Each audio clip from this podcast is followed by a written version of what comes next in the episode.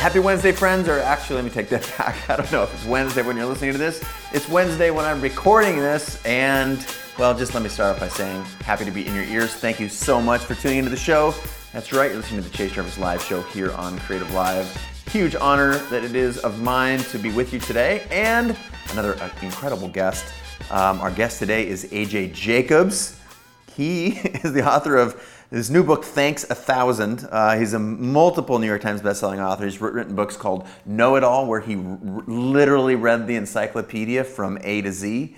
A Year of Living Biblically was another book that one of the first times I really got into AJ's work. He it comes from a secular family, but he attempted to live his life for an entire year by the Bible, as in like giving goats as gifts and of course practicing the Ten Commandments.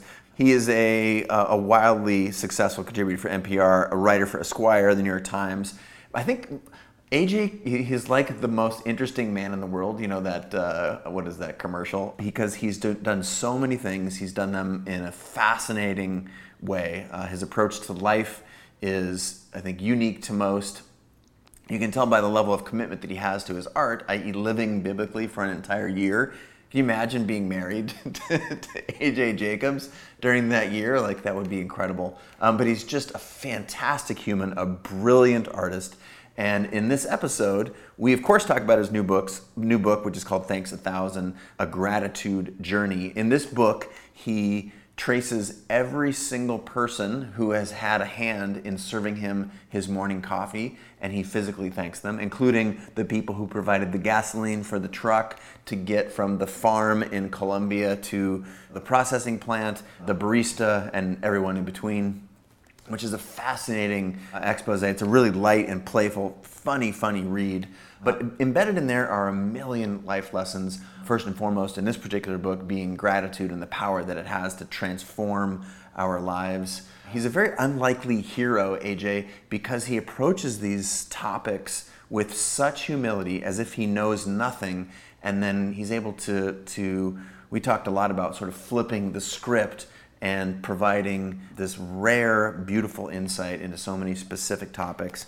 Of course, knowledge, and if you think about his work reading the encyclopedia from A to Z, what an amazing endeavor that would be, but also everything that would come out of that, your knowledge of history and his ability to share. And he also did another project, I think it's called the Family Project, the Family Reunion, where he's traced or he's mapped this a, a, project that connects the lineage of all of the people on Earth. So he he tracks down Oprah and the George H.W. Walker Bush as his cousin writes them notes. And you're you're probably going like, wait a minute, what what am I gonna how am I gonna process all this?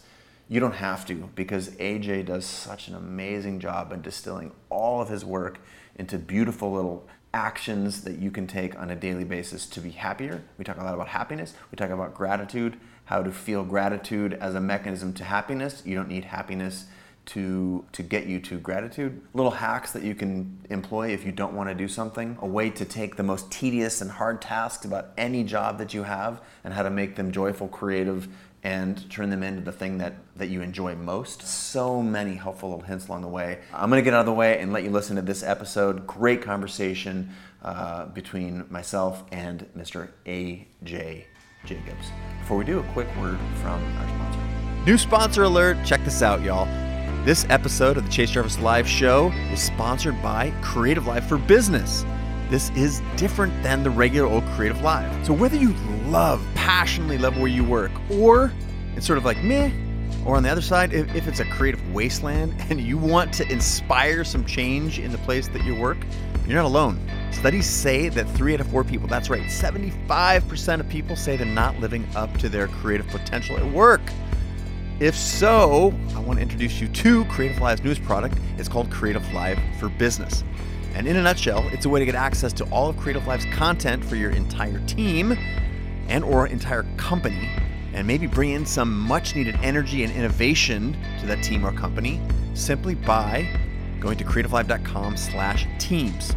Now, Creative Live for Business is already in service of several of the top creative firms on the planet and a powerhouse list many of the Fortune 100 top brands. These brands care about creativity and innovation. And you know what?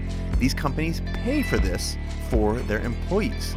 So it doesn't matter if you're a team of five people, 55, or, or if there's 50,000 people in the company. If this sounds interesting to you and you want to check it out, either you can check it out or refer your boss to Creative Live by sending them to creativelive.com slash teams. Remember, most forward-thinking companies, they prioritize things like creative skills, like design thinking, leadership, collaboration, wellness, and again, with Creative Live for Business, you get access to all that taught by some of the top instructors in the world, on Creative Live. So well, I won't say thanks a thousand because it's a little too on the nose, but thank you. I'm a big fan of the show and of your work, so I'm honored to be here. AJ, thank you. And I, a fan of you. Um, the time where I was completely, I was aware of your work for a long time, but the time where I was completely floored by your work was at the World Domination Summit uh, which I is love that. Yeah, it's That's a great conference. It's an amazing conference thrown by our mutual friend Chris Guillebeau.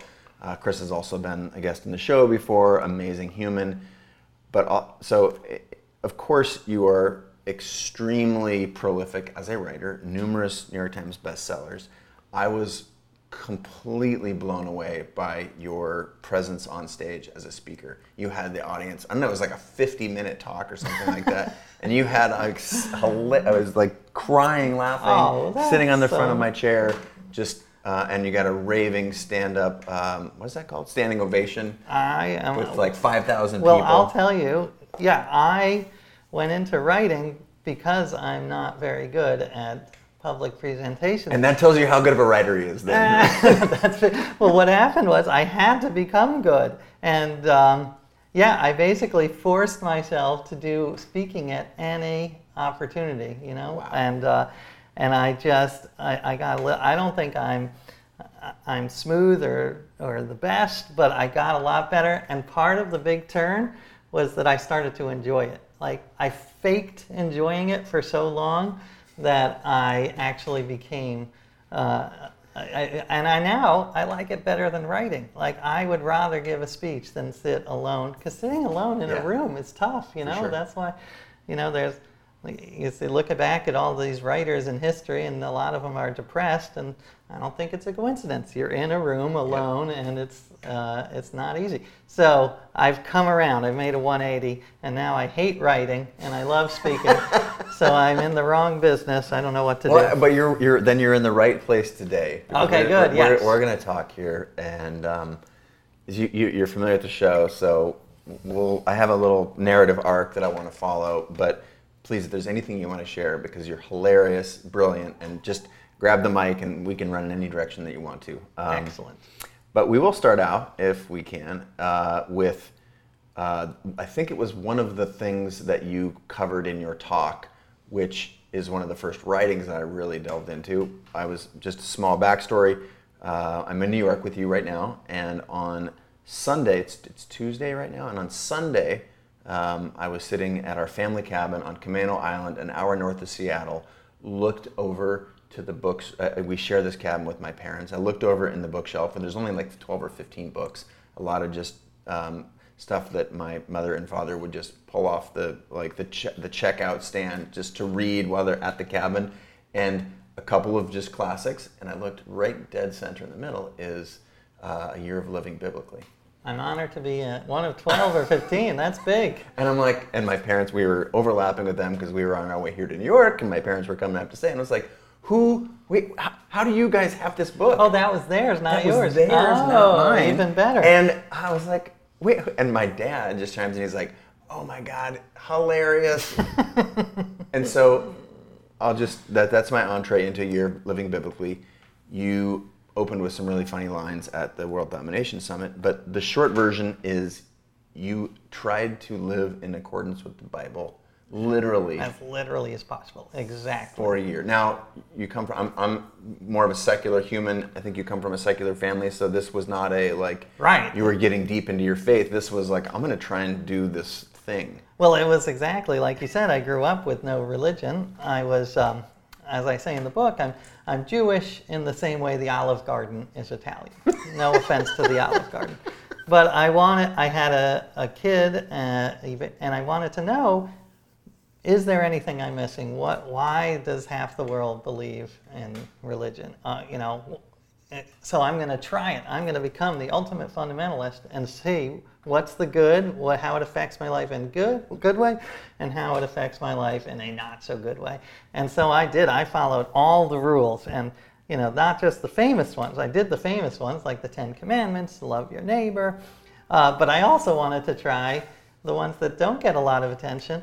The Bible says you cannot shave the corners of your beard. I didn't know where the corners were, so I just let the whole thing grow, and I looked like Ted Kaczynski there. so uh, the Bible says that you should stone adulterers, so I figured I should tr- at least try, and I was. I was able to stone one adulterer uh, using very small stones like pebbles, so I didn't I didn't hurt him uh, too much. But the idea was, yeah, test it all out without picking and choosing, and see what works and what doesn't. Takeaway. Well, there were a lot of takeaways. Uh, I would say one takeaway was don't follow the Bible literally. Was there like you had to wear certain clothes too, right? Oh, yeah. Threads made of. yeah, no mixed fibers. So like polycotton blends are out. They are an abomination. God hates polycotton blends. So you couldn't wear the shirt that you're wearing today. Of course That's not. true. This Yeah. is, I think, a poly, but it's nice. Uh, so yeah, I'm not living by it. So yeah, don't follow the Bible literally. Don't say that homosexuality is a sin just because the Bible has a passage that that might say that. Um, but on the good side, there were a lot of positive takeaways as well. Uh, one of them is gratitude, which I won't talk about now. Yep. But another was um, another was what we were just talking about, how the whole fake it till you make it, fake, fake it till you feel it, Yeah. was was really baked into the Bible. Because I would, you know, I had to try to not to covet or lie or gossip, and I live in New York City and work as a journalist. So that's like. That's like Don't work. 70%. yeah, don't work. Only do 30% of your job for the next year. Oh, um, but the way I did it was I pretended to, I acted as if I were a better person than I was. Uh, so I would like force myself to visit a friend in the hospital, even though I hated going. But your brain sees, you trick your brain. You see you're in a hospital visiting a friend. Oh, I must be kind of compassionate. And you eventually become a little more compassionate. You know, I'm still an incredibly selfish person, like I think most people are, but I'm better. I'm like 40% better than I was. And, uh, and it's partly because of that, of the following these rules, forcing yourself to be a good person even when you don't feel it. What, I mean, just as a project, you were a successful writer. You, you had many New York Times bestsellers. What compelled you to put yourself on that journey? We've had, we have mutual friends and people who've been on the show who are sort of, they consider some, themselves lab rats or experimenters, and they're, you know, trying the new diet fad or experimenting with hallucinogenics, or, but you decide to give up a year of your life and walk around in cotton and only work 30% of your job like what what, what was like how, how did you Well, decide I do love, a lot- like our mutual friends, I love the self experimentation. Yeah. I really think it's a, the best way to improve yourself. And I feel I need a lot of improvement. So I've done various parts of my life. You know, I tried to be the healthiest person alive, I tried to ingest all the information in the world by reading the Encyclopedia Britannica from A to Z uh, when it still existed. Uh, and, and this was sort of an area of my life that I, I had no, um, I, I, was, I was just completely ignorant. And I, I, you know, there's a lot of people who say, write what you know, which I think is good in a sense, but I didn't know anything. So I'm like, if I'm going to write what I know, I'm going to have to live it. Uh, and I don't, I think that's part of it. I did not grow up, uh, you know, I, I was either, it was a blessing and a curse. I, I had a pretty uneventful childhood. My parents were not spies or, you know, carnies or, uh, you know, drug addicts. They were just nice uh, middle class people who I love. But uh, if I were going to write that as a book, that would not. That would sell like four copies. So I try, I try to put myself in extraordinary situations and see what I learn and then write about that. So let's reference those two the, the two things you just noted one uh, life is a know-it-all Right. That was one of my first books. Which is the re- reading the encyclopedias. I read from A to Z, uh, from Aak, which is the first word, a type of uh, ancient Korean music, all the way to Zywiec, which is Z Y W I E C, which is a, uh, not to ruin, don't want to spoilers, but uh, it's a town in Poland. And I tried to learn everything I could, and it was fascinating. It was um, hard, especially for my family, because uh, my wife started penalizing me one dollar for every irrelevant fact I inserted into conversations. So and then you, your advance at the end of it all it was in her pocket, right? There you go. Exactly. she made a lot of money. I did not. But um, I mean, again, there were aside from the craziness, like you know the the the weird knowledge I learned, like you know opossums have 13 nipples, that kind of thing, which unfortunately is still stuck in my brain. One of the big takeaways was was again a, a sense of gratitude because when you read about all of history, yeah. you see that the good old days were not good. Yeah. So this sense of nostalgia, this make America great again, it like the past was not a nice place. Yeah. And Steven Pinker wrote a wonderful book about it. I don't know if you've seen that one. Yeah, I haven't, but Enlightenment Now. Um, you know, I think Pinker's work is amazing. But, I'm a yeah. big fan. Yeah. Uh, but yeah, the idea is, you know, lives were incredibly short, and uh, and it was, uh, you know, dangerous. It was smelly. You know, imagine like manure literally piled up like to your shoulders on the sides of streets. Uh, you know, and uh, it was it was racist, homophobic, the whole thing. Um, I mean, when I get depressed, which which happens a good amount of time, I try to fight it with my mindset. And one of my mantras is surgery without anesthesia.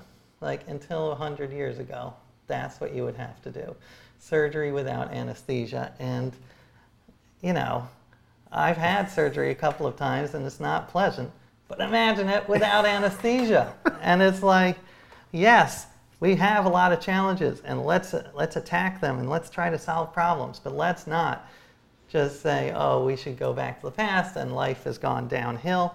No, we should be optimistic. We should realize we have solved some amazing problems as yeah. a species. And just, I think, for one layer of context that I'll throw in there to, I guess, chime in is I think it's the safest, orders of magnitude safer, even, you know, 50 years, orders of magnitude more safe than it was even 50 years ago. Um, and there's way less violent crime now, but it's the reporting of violent crime that's up, you know, 11,000 percent totally. or something exactly. Like so, and when you go on social media, you just see bad news all day long. Like right. you used to be able to live your life and then read uh, about how horrible the world is at the end of the day. Right. Now it's like all day long. So I actually do try not to. I try to ingest my news at the end of the day so I can get depressed and fall asleep. but don't let it ruin your day because it's very warped. You know, you could you could do every day. I was just listening to some scientists say every day the main headline in the New York Times could have been 30,000 people to yesterday were lifted out of extreme poverty because the the progress we've made in fighting extreme poverty is just one of the most underreported and amazing things in the world. Um, so yeah, the media, even though I'm a part of it, I'm very skeptical of it. I think that's a really interesting dynamic. I don't want to. I got a, a, plan to go a slightly different direction, but I think it's good to put a pin in that, which is just a reminder that all of the news that you read is um, there's a machine behind it, not too different from the military-industrial complex. It's a, the ad complex. Ryan Holiday has written a lot about yes. it, like um, that sensational news is what gets clicked on and viewed, so there's an extreme increase in that. It's just that's not reality. Just to be clear, yeah, it's the safest, exactly. most joyful, um, and flourishing time in human history. I doesn't love- doesn't feel like it sometimes, but that's I think what is so intriguing about your work is you've got this sort of contrarian viewpoint, um, and you do it with grace and humor, and um, which is going to segue me into your current book here, Oh, which is Thanks a Thousand. Um, I'm going to give a short short blurb, then you can fill in the blanks and tell me where I blew it. But Sure. um, I've got a bunch of dog ears here, uh, things I'd like to talk to you about. But in short, this is uh, a book about gratitude where AJ chases uh, the thread of everyone who has had a hand in producing his morning coffee. And um, you were challenged by one of your children, I think, to, um, to thank all these people. You were saying thanks at the table. I, I, I think the book said something like, the table, you're like, oh, thanks for the person who gets my morning coffee. And your kid said something like, Dad, they can't hear you. Yeah, that was it. well, exactly. Just to elaborate on that, I, you know, I, I knew that gratitude is incredibly important, especially in these stressful times. Yep. And, uh, and, you know, it's good for your health, it's good for your sleep, it's good for your motivation to work and to change the world. But, uh, and so I learned partly in the Bible, you know, to say these prayers of thanksgiving. But I'm an agnostic. So saying prayers to thanksgiving to God is a little weird for me. So instead, I would say before a meal, I would be, you know, thanks to the guy who grew the tomatoes and the guy who drove the truck or the woman who sold it to me at the store. And my son, as you said, he's like 11, and he's like, you know, Dad, they can't hear you. So if you really want to commit, you should go and thank them in person. And I was like, that's a good idea. That's my next book. Thank you. I owe you uh, 10% or whatever. Uh, but so that's what I did. I went and I tried to thank the hundreds of people that go into making my cup of coffee that I totally take for granted. And uh, so not just the farmer who grew the beans, I did go there and thank them, but uh, you know the person who designed the coffee cup lid, and I couldn't believe the thought and passion that went into that. The people who did the logo, the uh, uh, the guy who drove the truck, the guy who painted the lines in the highway so the truck didn't get in an accident. And you realize there are thousands of people there, and, and there are hundreds of things that go right every day uh, that we totally take for granted, and we focus on the three or four that go wrong. And that can be a debilitating way to go through life and really hurt your productivity and just your mood. Allow me to read for just a second. Oh, thank you. Dear Mr. Darren Woods, comma, CEO of Exxon. Thank you for, for providing the gasoline that fuels the trucks that gets my coffee to me. I knew, uh, sorry, I know you and your employees work very hard. I love coffee. I hope to drink it for a long time. I hope that climate change caused by our world's over reliance on fossil fuels doesn't ravage the planet and make it impossible to have coffee farms in the future. I hope we embrace alternative energies more aggressively than we are doing now. Anyways, to reiterate, Thank you for helping me get my coffee. It is delicious. that was, yeah, as I say, that's the most passive aggressive thank you note in history. Um, and that came about because I realized, you know, there are all these hardworking people, but you know, not all of the corporations who help you get your food to your table or your T-shirt, they're not always, you know, looking out for the, the good of the world. They're looking out for their, profits and shareholders. Profit. Yeah. Right. So my idea was I still want to thank them because they did help make my coffee, but maybe while thanking them, do a little dig and say, can we move in a different direction so that a little more uh, looking to the future. I, I, read that knowing that there would be a nice explication around it, but I think the point uh, of thanking a thousand people who provide your coffee, and you actually cite them I do. I have a list in the of back a thousand of people. Yeah.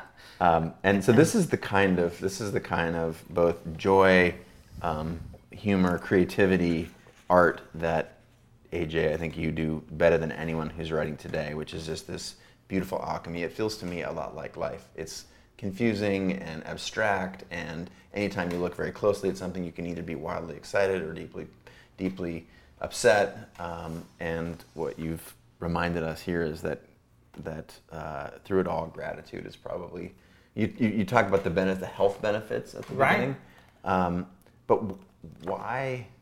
Again, I, I, sort of like there there are people at home watching and listening saying, of all of the things for AJ to write about, like why this? Was it is it a personal journey? Is it a journey to help culture be more thankful? Like what is you know what's your end goal?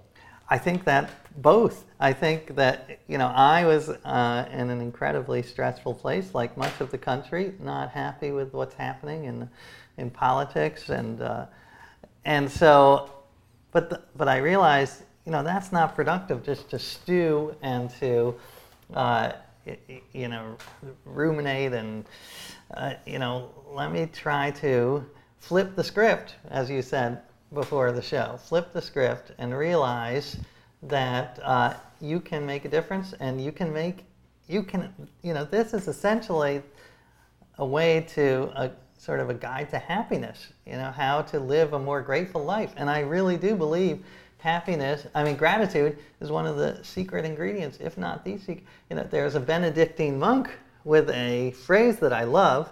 He says, happiness does not lead to gratitude. Gratitude leads to happiness. And I love that. So my idea was by actually going out there, forcing myself to thank a thousand people, it would change my attitude and life, which it did. Um, and it was, you know, it was a little weird because I would cold call these people or I would show up and I would, you know, some of them were like, you know, what are you trying to sell? Like, is this a yeah. pyramid scheme? It, but some of them, I remember calling the woman who provided the pest control for the warehouse where my coffee is stored, and I called her up and I said, This may sound a little weird, but I want to thank you for keeping the bugs out of my coffee. And she's like, that does sound weird. but she also said, you know, no one ever thanks us, and it really, you know, you made my day. And that made my day. And uh, so I think that a large part of it is just realizing, as you said right before the show, you know, we only go around once. Let's, you know, instead of stewing and being negative and not getting anything accomplished except for complaining, like this is a way to access that. And also, it, you know, some people are like, are worried that gratitude will lead to complacency. If like everyone's so grateful, then they won't want to change anything. But the studies show just the opposite. The more grateful you are, the more you want to help others. And I saw this on a very little small scale, like, you know, realizing how much goes into my water. Uh, which is 98% of coffee is water. Realizing how much goes in made me so grateful that I can turn on a tap and get water. So I, you know, I got involved. Unlike more than a billion people on the planet who don't have access. Exactly. Yeah. What, like your guest, yeah. uh, Scott Harrison. Scott Harrison. Yeah. So yeah, getting involved in a, a, charity that helps provide water, um, and uh, yeah, I know a lot of your. Uh, a lot of your uh, listeners are entrepreneurs. Yeah. So it's like also, I'm an entrepreneur as a writer. You know, I'm basically a, a solo business. But uh, so the idea of being grateful to my customers is incredibly motivating. And as part of this, uh, I am actually going to write a thousand thank you notes to my readers by hand. Uh, so I, uh, I may, you know, there's the, the risk of uh, what's it called? Carpal tunnel syndrome. But by hand. but i feel that you know these people have put some time in and uh, how will you find it's such a one way. So this is like when the book drops they're going to buy the book and then you're going yeah. to find a thousand people if you go to my website ajjacobs.com uh, slash thanks and just fill out a form with your name and your address physical address and anything you want to say. Like if you want me to comment on, you know, that you're graduating uh, college or you love the Chicago Bears or whatever, I'm going to actually write a thank you note to you because it's such a one way, a lot of times it's such a one way thing being an author. I want to thank people. Like, you know, it's such a gift that people have bought or, or borrowed. I don't need them to buy uh, and read the book. That is an incredible approach to their project by hand. That it by thousand. hand. I, I take on, I, I write, uh, not every week, but some weeks I try and write 10 postcards oh. to Creative Live customers who've, um, I, I choose them at random. Um, or they are chosen idea. for me, and it's just a great way for me to stay close to the people that we make classes and content. Have you gotten feedback from that? Yeah, a lot of like photographs on Instagram of the of the, oh, and so it's nice. nice. to it's nice to um, establish a, a, dialogue with someone who's you know sometimes a thousand miles away or whatever. Right. Um, well, well I read. I mean, there there's a book called Appreciation Marketing, which is all about how gratitude. You should be grateful to your customers and. They have all these examples of like Mary Kay from Mary Kay Cosmetics did what you did. Yeah. Three three thank you notes a day to people. Um, there's another book by the founder of a department store. I think it's Kohl's.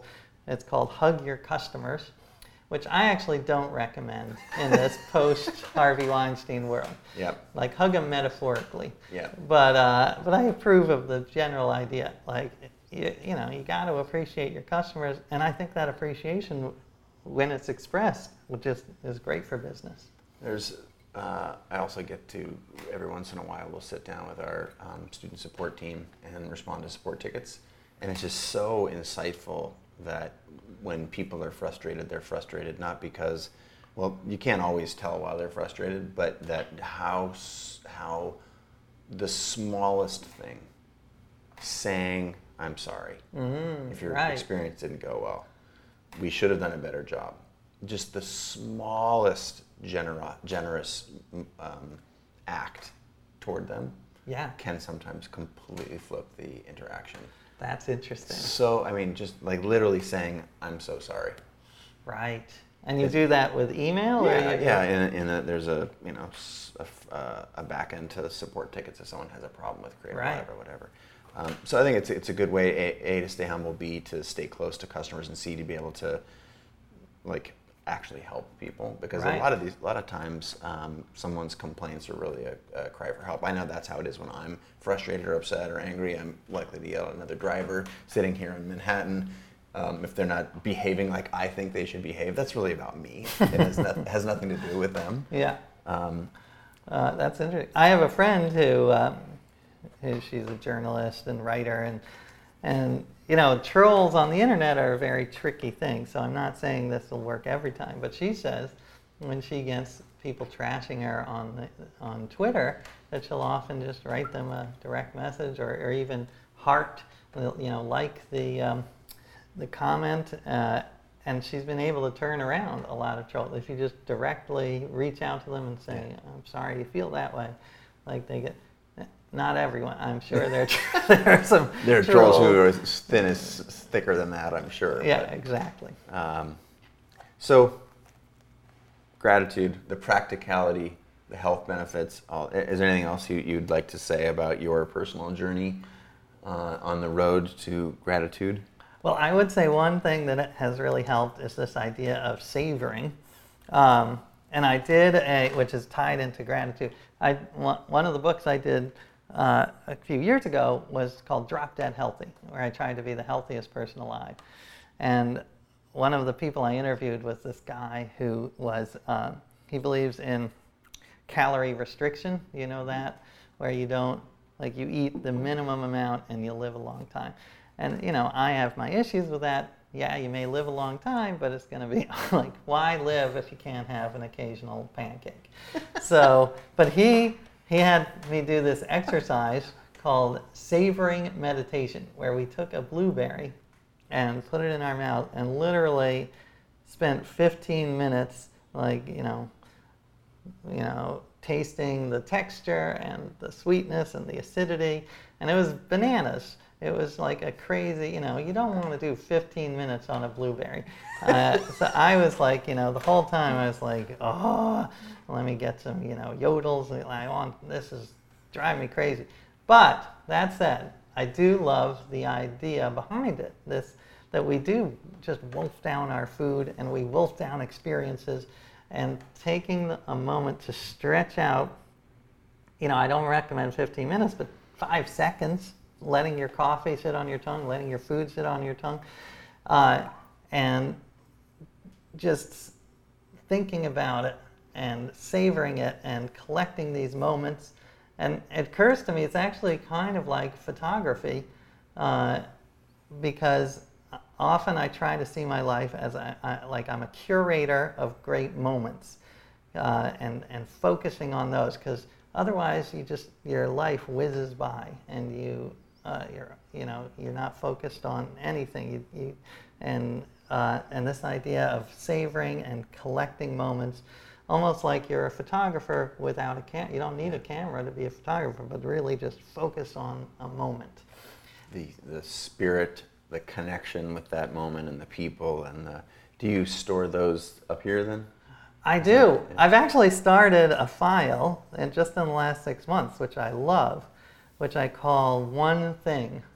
And anytime I read a book, I have a conversation, uh, I go somewhere, I, I try to take one thing that I learned or that was uh, wonderful about it and write that down. And I occasionally go back and look at my file of one thing because I, if I didn't do that, if I don't do that, Yeah. like I don't remember anything. So one thing is much better than zero. You know, I'm never going to remember seven things from a great book I read, but the one thing is uh, is a beautiful. All right, this is, I think, a, a fantastic transition from the sort of ethereal, conceptual realm of your work in general, Thanks a Thousand as the book, because I'd like to now get into very practical. Like, Oh, yeah. that is a very practical exercise, right? You have a file and you write down one thing. Uh, I want to know, like, what are some of your, your habits around this kind of stuff? Because that's for the folks at home Sure. watching, listening. Like, we, we all want like actionable stuff that we Yeah. can not just like, oh my gosh, AJ Jacobs is so fun and funny, and I can't believe he, you know, submitted an entire year of his life to live in a th- thread that were only from one fiber, and he didn't shave the corners of his beard. That's awesome. But let's go practical. Yeah, okay? So- I've got a bunch. Yeah, I mean, so first of all, let me just start with a quick practical gratitude one, which is just making sure when something goes right, when you're in a line that moves quickly at the drugstore, make a mental note of that because we are so apt to remember the times when the line was an hour and a half long because that's what sticks. You know, negative stick. So really try to fight that bias and remember every time, you know, every time you go to an airport and the gate is right there, as opposed to having to walk, you know, four miles past the, the yogurt shops. So that I do. For one thing I find very helpful is, uh, you know, as a writer, I'm basically my lifeblood is ideas, and I think entrepreneurs in general. So I will uh, a lot. I'm, you know, someone used the phrase. It's a little cheesy. Make a make a um, appointment with your creative side. So really, just but slotting out 15 minutes a day from three to 3:15. I'm not going to turn off all electronics and just brainstorm realizing that 95% of your ideas are going to suck because that's the way it works. You know, you Picasso had 95% of his ideas suck.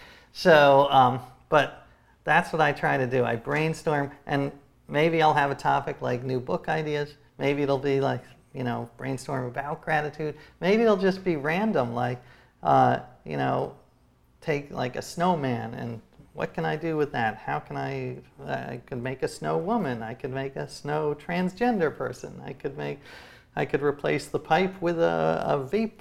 Uh, you know, you can do. and just that act, James Altucher talks, and I talk about this a lot. The act of, of Play. playing and being creative. That key, you know, the mind, brain really is a muscle. Yeah. Uh, I believe that analogy is correct. And so just having that muscle be strong, that helps you solve problems in any part of your life. Like, you know, you get a flat tire and you'll be better able to solve it. You, you have a problem at business, you'll be able to solve it. So that's one thing I love to do. Um, another actionable thing was, uh, is something that you reminded me of before the show. You were telling me about how, as a young athlete, you taught you were taught about visualization, Yeah. and uh, and I was not an athlete, but I once interviewed George Clooney for Esquire magazine, Wow. uh, who was a delight. And uh, but one of his tips to me, which I always remember, he was a, a college baseball player, and his when he got up to the plate, he would say to himself, he wouldn't say, uh, uh, "Am I going to hit a home run?" He wouldn't say, uh, "I'm going to hit a home run." He would say, "I'm going to hit a home run over the left field fence." Like he would be very specific and have this delusional optimism, because I do believe delusional optimism is an incredibly powerful tool, and I've you know, I've used it so many times, this pretending you have confidence, whether or not you do. Like when I was writing my book about health, I would wake up in the morning like filled with despair uh, because it's such a big topic. I'm like, when am I ever you know, Overwhelmed. I was overwhelmed. but I would, I would force myself to have this delusional optimism, and I would call the publisher and say, all right, so when the book comes out and we have the big publishing party, let's serve kale martinis. Let's have like healthy uh, drinks. And, and by doing that, that action of delusional optimism again caught my brain up and, uh, and made me more optimistic and able to actually finish. So, so yeah, I'm with you on this idea of visualization and, uh, and just, you know, delusional optimism has its, has its limit. You got to be careful because you don't want to be like, you, know, delusional optimism, I think, if you've never been in politics and know nothing about it, but decide you could be a great president, like that has caused some problems, as we can see. Nice. But if you use it for good, if you use it for good and you use it for your own business and making yourself a better person, it's such a powerful tool. So you've got 15 minutes of creativity. You've got gratitude practice of uh, small moments day to day when you're thinking when the line moves fast. Right. Um, give me a couple other habits that, that you feel like in your wildly creative world have helped you be happier, healthier, um, and better at what you want to do with life? Uh, well, one, uh, one would be writer's block, which uh, you know I suffer from, as does everyone, and and it's in the same line. Often I'll just force myself to start typing and it could be about any. I know that those first 20 minutes of writing are going to be crap. Uh, and I could write about any, you know, I could write about the pigeons on my ledge and how their heads are bopping. But just the action of moving my fingers gives me momentum. And, and, and eventually I start writing something that's semi coherent. So I would say, yeah, just dive in knowing, being aware that the first 20 minutes, uh, half an hour, an hour may be terrible. Um, well, I, when my health book, one of the things I found incredibly powerful was um, this idea. A Yale professor came up with it. Uh, this idea of egonomics, that we have two selves. We've got the present self and the future self. And the present self, you know, wants to sit on the couch and eat Cheetos. The future self wants to be alive. The future self like wants that present self to act in a way that uh, will keep them around. Yeah, make the future healthy. Possible. Yeah, possible. Yeah. yeah. Possible uh, at first, and then maybe great as a secondary character. Exactly. Got it. So uh, this guy's done studies to show that the more you think about your future self, the the better decisions you make in the present. So um, so I actually took this as literally as I could. So I and I don't recommend you have to do this, but uh, I I took a photo of myself and there are all these app there are a couple of apps online where you can age the photo. So i aged myself to like a 78 year old and i put it up on my above my desk. So i've got like the 80 year old me looking down on me and saying you know when i when i just you know want to uh, read tmz and not do any uh, you know instead of going for a walk or onto my treadmill that uh, that I look up and I try to treat that older version of me like I would treat a family member or a friend. I want to like have respect for him. Yeah. So, and that really does motivate me to uh, act in a better way. Um, and I do, one of the things I did for the health book was I wrote it while walking on a treadmill. So I still, that is one of the things I've kept from the health book. I still wow. write on a treadmill. How did I not know that? Is that a feature that you advertised about the book? I have talked about it, and uh, you know, I also get motivated. This works for some people, but not for others. The, the peer pressure and the, the, the idea of potential humiliation. So, like, if I don't get 10,000 steps a day, and ha- I have all these friends who I, I accountability buddies. Accountability buddies. I do think those work uh, for me, not for everyone. How do you, what's the specifics? How do you actually employ that tactic? Uh, well, for a you while, track it in the walking app. I actually have moved on to the just the iPhone app, yep, yep. which I love. Yep. And uh, but for a while, I was using Fitbit, and they have an online community where you can. So I would have writer friends who would mock me if I didn't get to 10,000, and then I would do the same to them. And yeah, fear of humiliation can be a very good, good motivator. I am a big fan. And yeah, it doesn't have to be walking. It could be anything, losing weight, getting the proposal out. Um, and uh, uh, well, this one is I actually I have a big project I want to do next, uh, but it is taking me longer than I wanted. So I have done the um, breaking down into very small parts, uh, mini goals. You know, okay. the mini goals because I really believe in mini goals. Like can even us, can, is it a project that you can't speak of, or can you? No, I can tell. Like I just want to do something about truth and fake news and how we can rescue it, but I haven't figured it out exactly. So my mini goals are, you know, every day I'm going to come up with 10 ideas of how to attack this. Um, you know, by uh, a month from now, I'm going to have written five pages a day for seven days and have 30, you know, so even if it's like, I sometimes do such mini goals that they seem ridiculous, like, I am going to get out of this chair. I don't have to go on my treadmill but I'm just, my goal is to get out of this chair. And once you get out of the chair, you're like, well, I'm out of the chair. I might as well. That wasn't such a big deal. Walk toward the treadmill. I don't have to go on it. I can walk toward it. I find that mini goals are a very effective way to tackle because you just can't.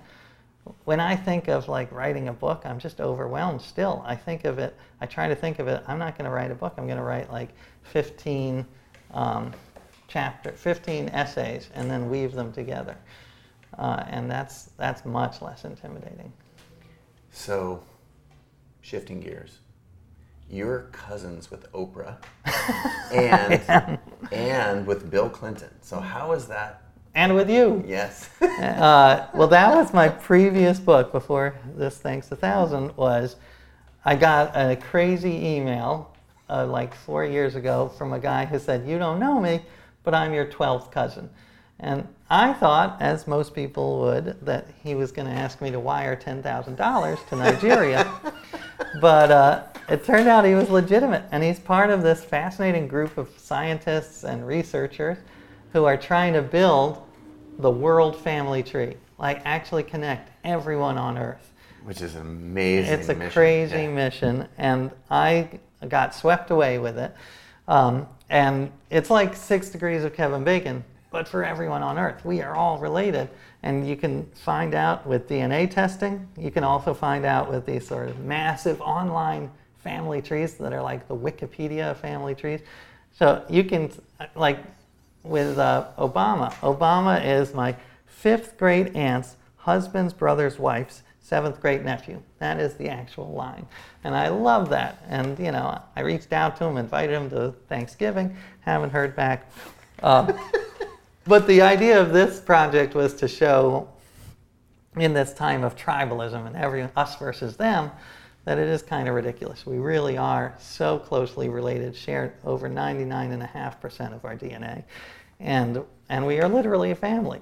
And, uh, and the studies have shown that when you really see this concretely, it does affect your. They did a study on Palestinians and Israelis, and when they told them how closely they were related, they treated each other with more kindness. Um, and I don't think it's the panacea. You know, I've, I have sons, and I see how they wrestle, and it's not pretty. So, not family doesn't always get along, but uh, the studies show that family gets along better than total strangers and uh, and so, so, your mission with the book was to show that we're all we should employ kindness because we're all family. right. And the hope was we would become just a little bit kinder. But I will say, since I know a lot of your audience is entrepreneurs, it was also incredibly practically useful because it's like LinkedIn on steroids. Because I would like I wanted to get publicity for this book, so I would look up a reporter at the New York Times or a producer at the Today, the Today Show, and I would figure out how we're related. And I would email them and say, you know, this may sound a little weird, but um, I'm your cousin, and uh, I have a new book coming out. Here's how we're cousins. You know, you're my 12th cousin, three times removed. And, you know, 20% of the time, they were like, all right, you know, let's get a uh, restraining order against this guy.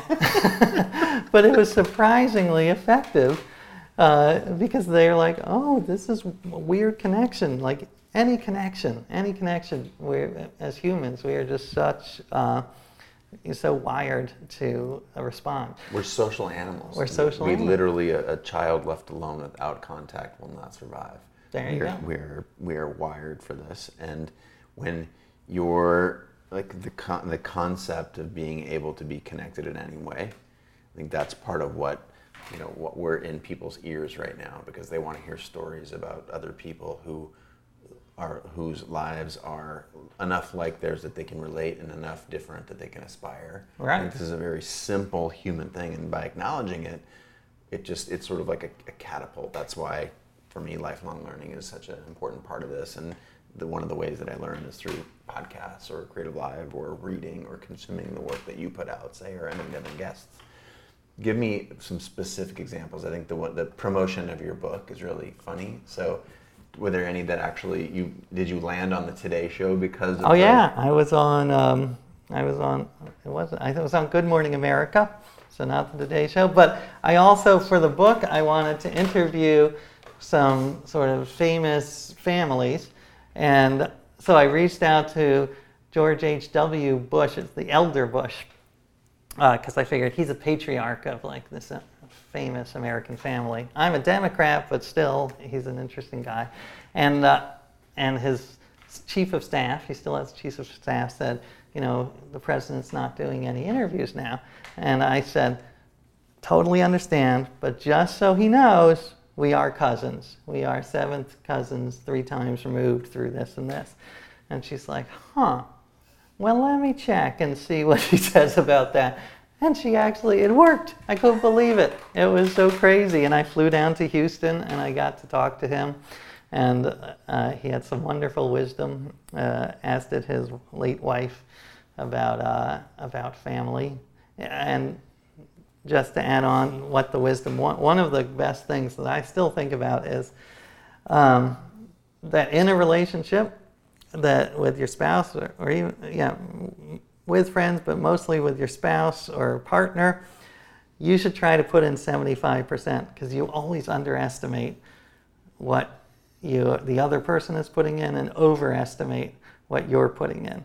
So, uh, you know, account for that error, account for that bias, and put in 75%. And I don't do that. I, I try to put in like 55% and hope for the best. but I think she's right. You know, we totally don't realize what others do, which is part of the whole point of Thanks a Thousand. You know, we just take for granted all these hundreds of things that other people do. On a daily basis to make our lives possible, to make us be able to get from midtown to downtown, for us to be able to, um, to do anything. There's a whole huge chain of people. Right. More, more, more weird examples from the family tree. Uh, what was the name of the project again? I, that was called. The book is called "It's All Relative." That's right. And for the project, I actually threw a family reunion that uh, called the Global Family Reunion, and I got 4,000 people in New York to come, and we had the craziest collection. We had rabbis and priests and ministers and atheists on stage. Sister Sledge came and sang We Are Family, uh, which was crazy. Uh, and I will tell you, uh, you had mentioned we first met at the World Domination Summit in Portland. Uh, and I spoke about this project there, and uh, the people there were so amazing because they got on board as volunteers. There's nothing in it for them. They just liked the idea and the vision. Um, so I would, you know, I guess one of the takeaways of that, thinking about it, is if you speak with passion and and you're not you know I, I did not make money on that i lost a little money on throwing the reunion but i just wanted the the idea to happen. So I think they sensed I wasn't in it as a money making thing. And they got behind it and they put so much work into throwing like 30 no, 50 local reunions all around the world, like in New Zealand and in Mexico. And I think that is a profound lesson. Like this idea of Wikipedia. When I first heard about it, I'm like, well, why the hell would anyone do work for free? But if you have a mission that you think that this is going to make the world better, people will work for free. Money is not the only reason that motivates people, you know, especially now they want this greater purpose. So that was extraordinary. What a, I, you know, I'm very thankful to World Domination Summit for, for that. Spe- speaking of greater purpose, what's yours?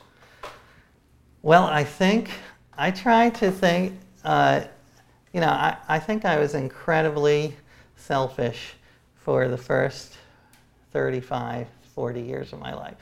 And now I'm 50 and I'm trying to make up for it. So I am, uh, I am trying to, everything I do, I try to decide, I think about it as four quadrants. Like, how will this uh, affect my current happiness? How will it affect my future happiness?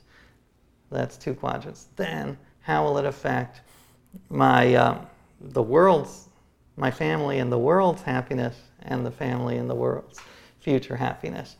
So that's part of the reason why I, you know, I'm motivated to do something about fake news and truth is uh, I'm not sure it's going to be the book that makes the most money. I think I could find a more uh, baldly commercial uh, thing, but uh, I really I, I, that is, I, am very involved in something called effective altruism, which is a fascinating movement, which is about how to do the most good. Oh yeah, yeah. Too. I give them a plug. Yeah. How to do the most good with the. If you have a thousand dollars, where should you put it to do the most good? So, so that's it. And the paradox is. No, talk about that for a second. Oh, okay, sure. I would love to. Um, but just paradoxically, okay. so it doesn't sound like I'm, you know, uh, I'm Gandhi. The paradox is I am I am much happier helping other people. When I was focused on my own happiness exclusively, I was miserable. And I think I've been like, you know, stressed and miserable for most of my life. But when I flipped the script and was like, you know what, I'm going to try to help other people, um, that made me so much happier because it was such a weight off my shoulders. I'm like, you know what, I, I don't have to focus exclusively on my happiness and if I, you know, I'm unhappy for a while, that's fine as long as I've got this greater purpose. So, so it's weird that being less selfish is actually a, a, a good strategy for being happier yourself. And it's a nice coincidence, you know, it didn't have to be that way, but yeah. that's the way our minds work. You know, they talk about this glow you get from helping other people. But yeah, plug. Yeah, I'll give a plug for effective altruism. I'm a big fan. They are. Um, they what is it, first of all? It's basically if Spock from Star Trek and Mother Teresa got together, which I know is unlikely for many reasons, but if they had a baby, that would be effective altruism. It's sort of how can we be as rationally compassionate as we can. And it's actually quite big in Silicon Valley. Um, it's got uh, a wide range. It does appeal to sort of an Asperger's uh, uh, uh personality sometimes, because okay. like these guys who make millions and millions of dollars, and they're like, uh, "What am I going to do with it?" And they're like, you know, must do good, must do good in most uh, efficient, rational fashion. So, and I kind of feel that way too. Uh, but yeah, so instead of just giving willy nilly to charities, how can you uh, find the ones that on a, a dollar basis have the highest return? And GiveWell is a wonderful organization that finds the best charities that save the most lives, like um, uh, the Against Malaria Foundation, which provides nets for people in Africa, and on a per dollar basis, like the amount of lives they save. Yeah. Um, and I also like that they're thinking about the far future because it's not just us. Like, you know, we should be thinking about our 14th great grandkids. So they're obsessed with things like global climate, and weirdly, they are and I still don't know how to process this, but the threat of AI is something that concerns them. And they, these people are, most of them are a lot smarter than me, so I know that I, uh, I should be concerned. I still can't get excited about it, but I just throw it out there that they think we should really be concerned about robots taking over the world. And then you support them in that cause by giving money through Giving Well? Yeah, you can do Give Well, but also just going to meetups and spreading the word. Uh, yeah, effectivealtruism.com. So you've talked about going to meetups. You've talked about writing thank you letters to people who buy your books. You've talked about um, putting your family and the world's happiness on the same. Um, trying to. Yeah, yeah I, trying I to. don't. Yeah, yeah. But I try. Um, but is there is this based in practicality or uh, radical optimism or like what what's what powers you? You talked about your first 35 years were selfish and now you're trying to give back, but like go on a little deeper than that. Like this is this starts to feel like a, a life mission. There's a really clear thread here. What's driving it? Uh, well, I would say, I think uh, that's a good question. I, I would say it's partly just the idea of realizing that focusing only on yourself is not a path to happiness, and that being part of a community, uh, you know, we're wired as humans to be part of a community. And, uh, you know, I always saw myself as this solo, uh, you know, I'm just radical lone individualist. Yeah. yeah. lone wolf. But lone wolves are not very happy. Uh, so I, uh, that's what that's what has uh, motivated it. And yeah, you know, not to be cliche, but I have kids and I want to be around to see them and, uh, you know, do their first. Well, you're anything but cliche, so you don't you don't have to you well, don't have to say that. Thanks. But I, so I have a, a hypothesis. Um, I talk about it in a fair number of shows, but I think it's important, and it's it's called the other fifty percent. Mm. And don't know if you're familiar with this idea of mine, but I'll, I'll give you a little breakdown. So yeah. it goes like this: Most people in the world think that as creators or entrepreneurs that the work that we do stands for itself. Mm. You put it out there in the world, and if it's good, it finds success, and if it's not good, it doesn't find success. There's a very clear pattern of people on the show and in the world, if you know anything about sort of how, by and large, how um, creating consistent good results.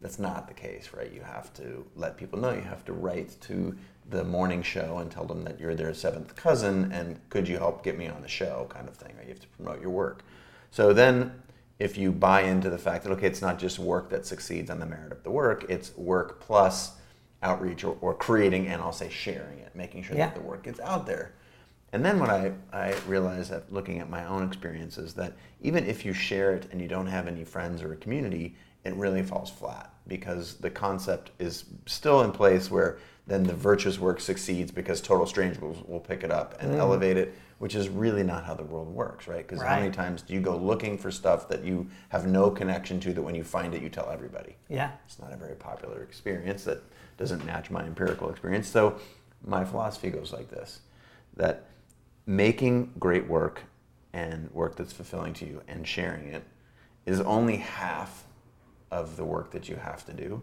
to make the things that you create and build successful. And the other half, as in 50%, you think, again, so we're, we're at like 25% the work. Right. 25% sharing that work, which is a big hurdle for a lot of people. And now this other entire 50% block is actually building community. I love that. That so, I call it the other 50%. And tell me, this is, this is, I'm looking, and throw rocks at this because you're good at throwing rocks and stuff. You, you, you, you are nice at finding the sort of the counterculture angle or the counter angle, counter example to a lot of things in pop culture.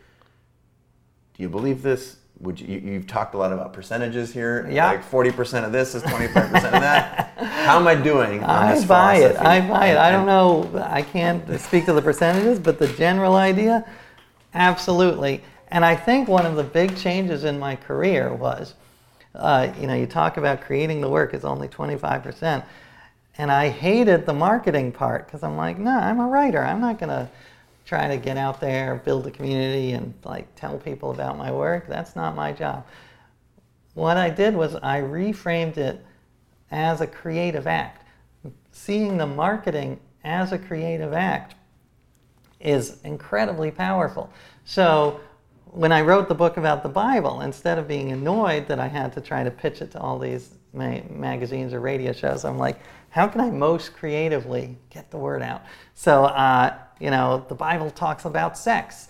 Uh, so, what about a, an article about sex advice from the Bible for Glamour magazine? And that's what I did.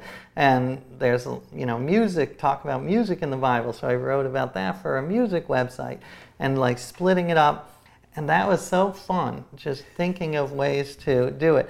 And I once interviewed the artist Christo and his wife, Krista. Do you know? I had dinner right next to them, not too far. There's a little uh, sushi joint down the Lower East Side. Oh, and really? I sat right next to him and his wife. No way. Yeah, this is the last time I was here. Yeah. Oh, that's fun. And for those who don't know, he's a, I would call him like installation artist. Or Yeah. He installed, um, perhaps most famously, uh, the silk, um, gosh, what were they? Just a, a big fabric installation in Central Park. yeah, yeah. He had 10, they called it the gates. The he had gates, that's right, yeah. 10,000 gates that were sort of like orange poles with flowing orange fabric Yeah. hanging from them. He wrapped the Reichstag in Berlin, the, the building, with cloth.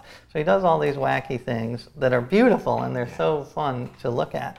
Um, but that one you mentioned, the one in Central Park, took him, it took him literally uh, 24 years from the conception to when it actually came out. And I was like, how did you have the persistence to keep going? And he said the key was that he saw the bureaucracy as part of his creative process. So he, like doing the red tape, was actually part of his art. And like going to the government and saying, you know, can I get a permit? Uh, you know, how will this affect the wildlife? And doing all that nitty gritty stuff instead of it's like, God, this is a pain in the ass. I'm an artist. Revision it as, re envision it as, this is part of my creative process, and let's let's try to have fun with it and try. So, yeah, reframing the dullest stuff that's seemingly dull, because once you dive in, nothing is really that dull. Like you know, bureaucracy is actually quite interesting once you get into it. So I love that. I love that, and I tried to take that into my own life. So I'm going to attempt to reduce a lot of the different concepts that we've been talking about to one thing, just for purposes of discussion here. I don't want to oversimplify them because that's dangerous. But ultimately, what you're talking about in a lot of these things, whether it's gratitude or happiness or how you get yourself to get out of the chair and get to work or typing on a blank page, boils down to mindset. Oh yeah.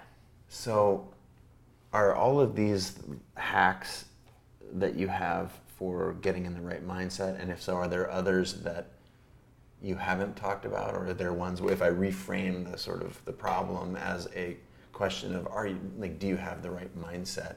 Does that make you think about something different that you do on a daily basis? Like, how do you get yourself in the right mindset to do the work that you want to do as a creator Well, that's a great question, and I think part of the secret for me is what we talked about, is acting your way into a new way, new mindset. And there's a great quote. I wish I came up with it. The founder of Habitat for Humanity came up with it, and he said it's easier to act your way into a new way of thinking than to think your way into a new way of acting.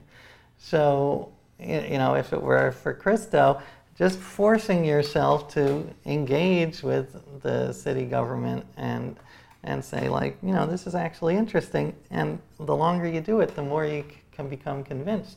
Um, so, like, you know, as an entrepreneur, uh, as I mentioned, you know, I always just focused on the art, but I forced myself to say, all right, I'm going to try to turn this marketing and the business side into a creative act.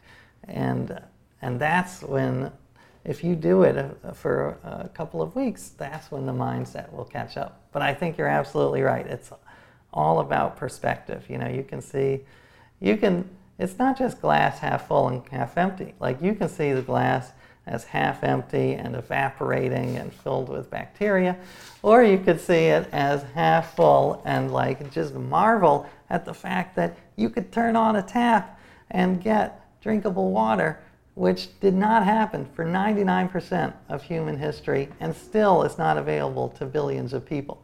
So it goes beyond just half full and half empty. It's like, you know, a radical, it's all about perspective. Radical perspective change. Right. Radical perspective changing. So, what's next for you? You, you you're constantly creating. I love. I mean, I don't know how many books. How many books are you write? Six. Uh, yeah, about six. Six. I mean, it depends. Some of them are like little books, but yeah, six real books. So, um, obviously, this I'm talking about this like it's. Um, it hasn't even come out yet. It's, it's due out in November. This was just an absolutely delightful read. Thanks a thousand. Um, and if you need more gratitude in your life, I'd recommend it to anyone.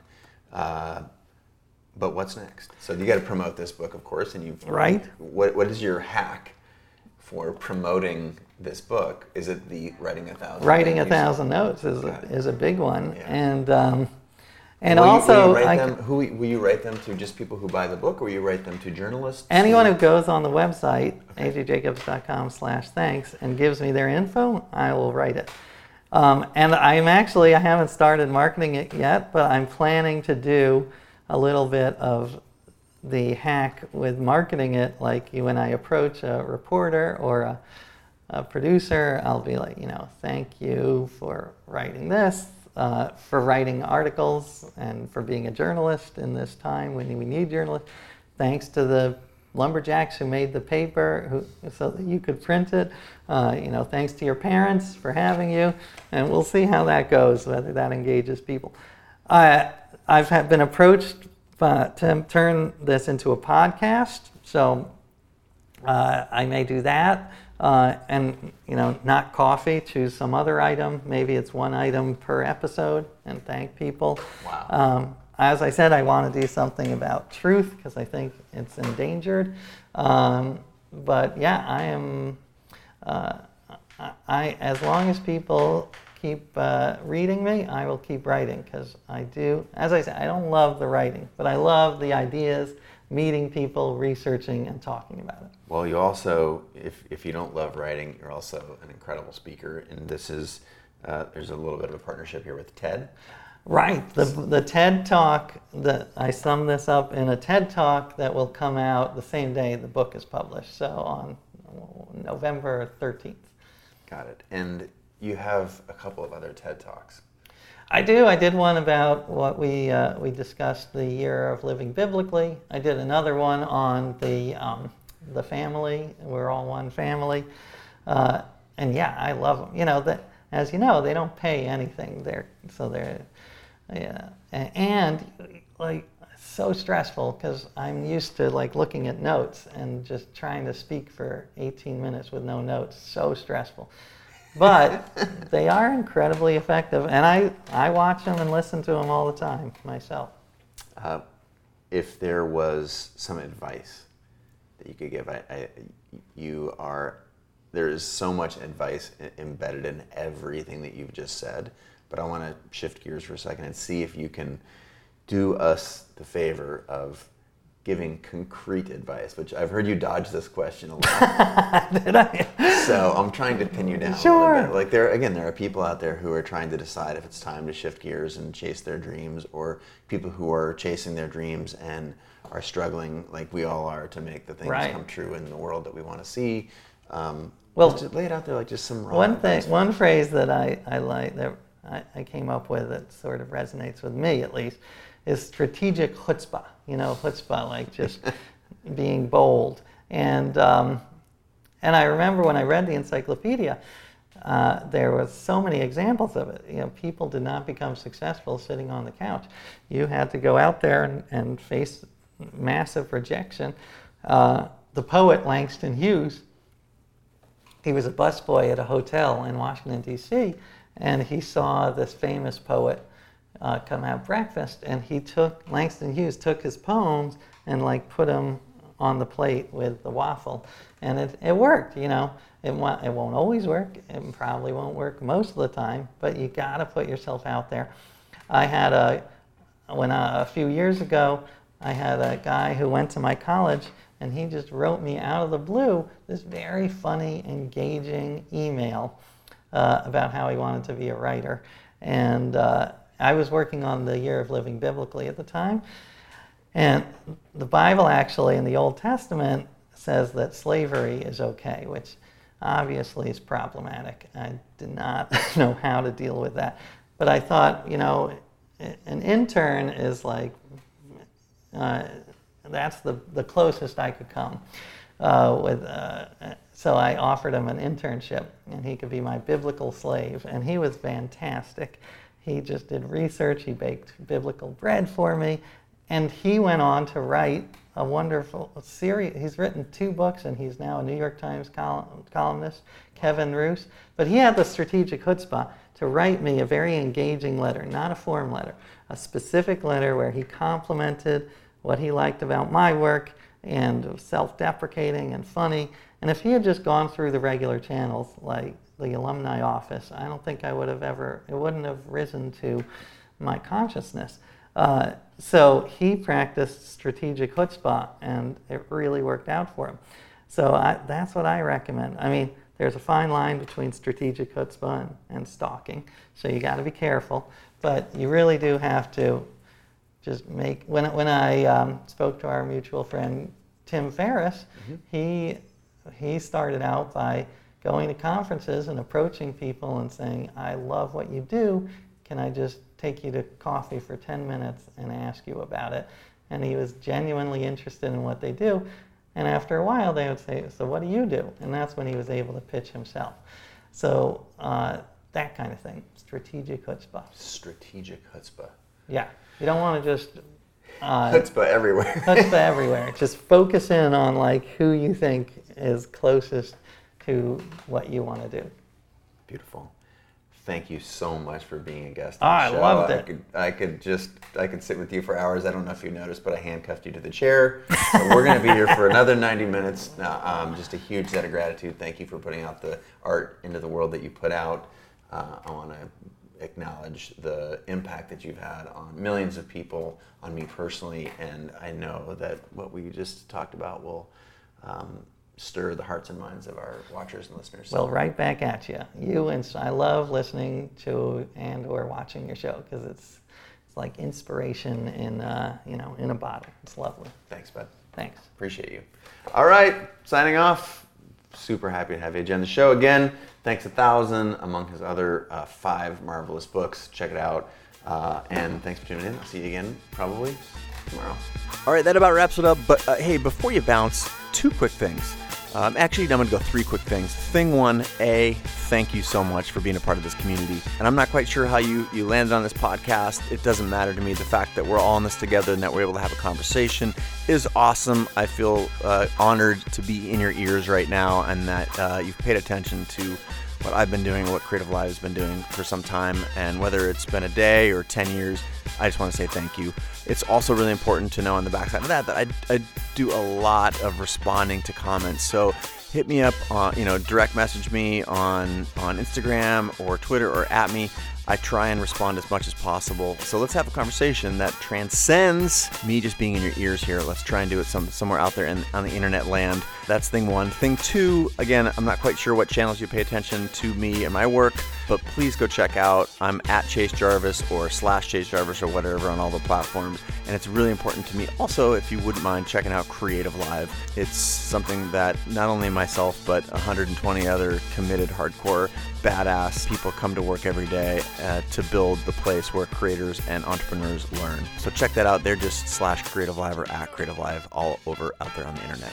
All right, until again, uh, probably tomorrow. I hope I'll hear you. I'll be in your ears maybe tomorrow, and I'll look for your comments on the internets. Bye.